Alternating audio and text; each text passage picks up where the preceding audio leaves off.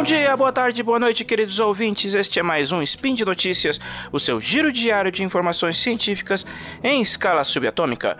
Eu sou o Ronaldo Gogoni e hoje, sábado, dia 21 Lunan de 2022 no calendário fake, ou dia 29 de outubro de 2022 no calendário que vale, trazeremos mais uma pílula espacial. Falaremos mais um pouquinho de astronomia, em especial nossa homenagem à sonda indiana Mars Orbiter Mission, ou MAN, ou Mangalian, que chegou ao fim após oito anos a primeira sonda, a primeira missão enviada por, por seres humanos a Marte que chegou e funcionou de primeira, ok? Então, vamos nessa, tudo aqui é muito rápido, sobe a vinheta. Speed Notícias.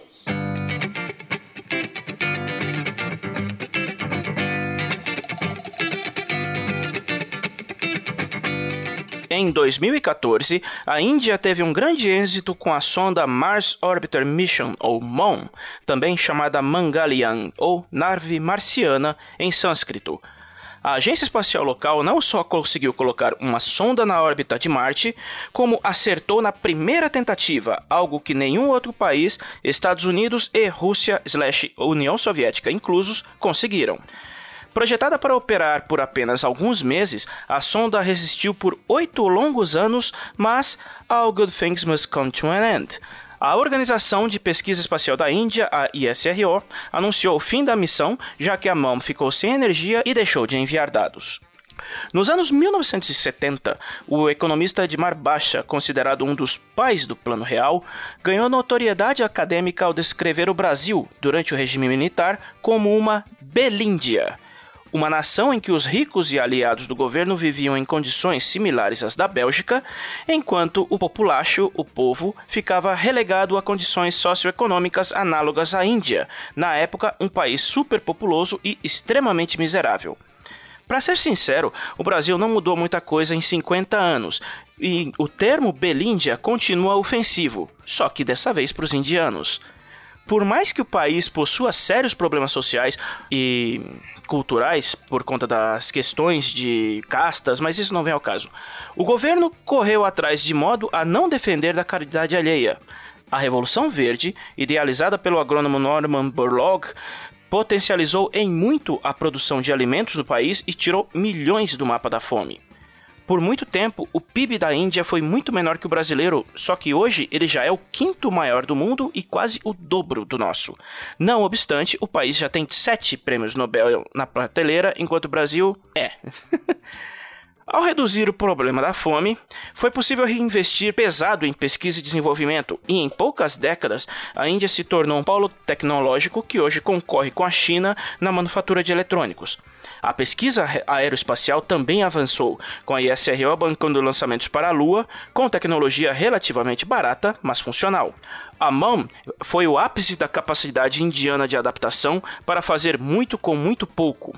Descrita como um projeto de engenharia frugal, a sonda consumiu um orçamento de ridículos 25 milhões de dólares que não paga nem as braçadeiras do foguete SLS, aquela obra de igreja da NASA e Boeing.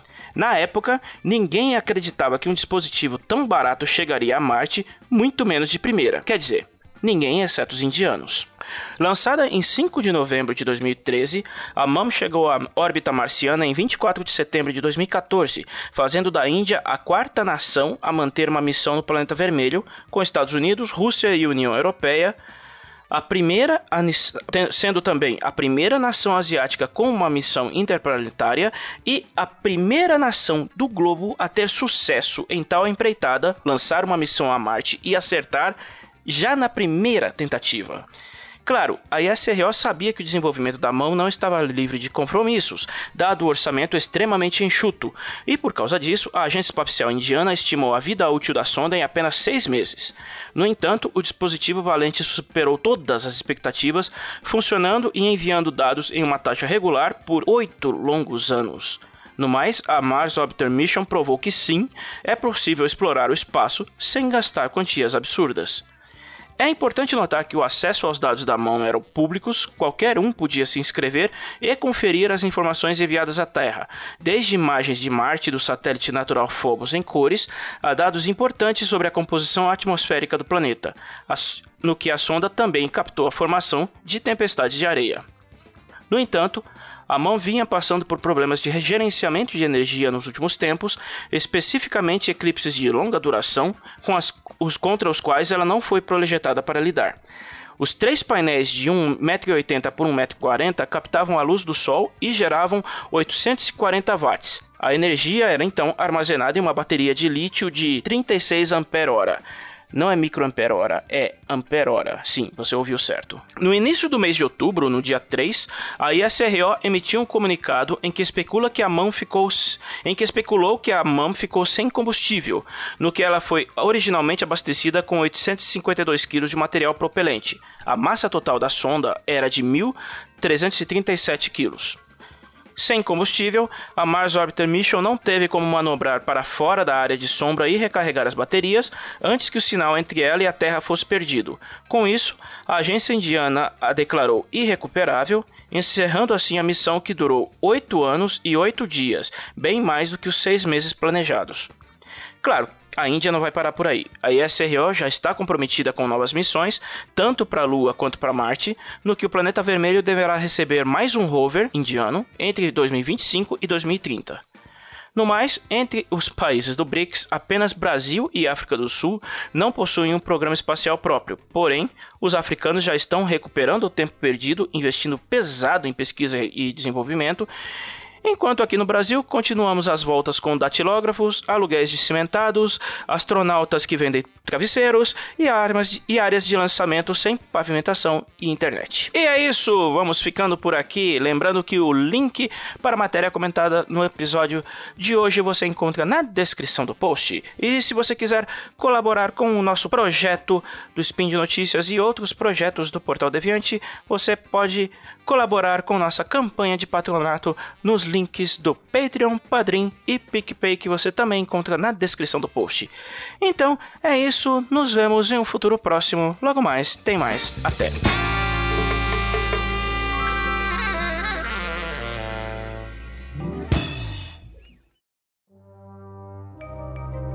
Este programa foi produzido por Mentes Deviantes.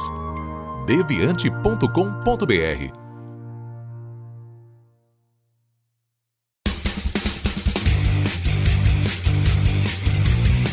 Cortes, edição de podcast.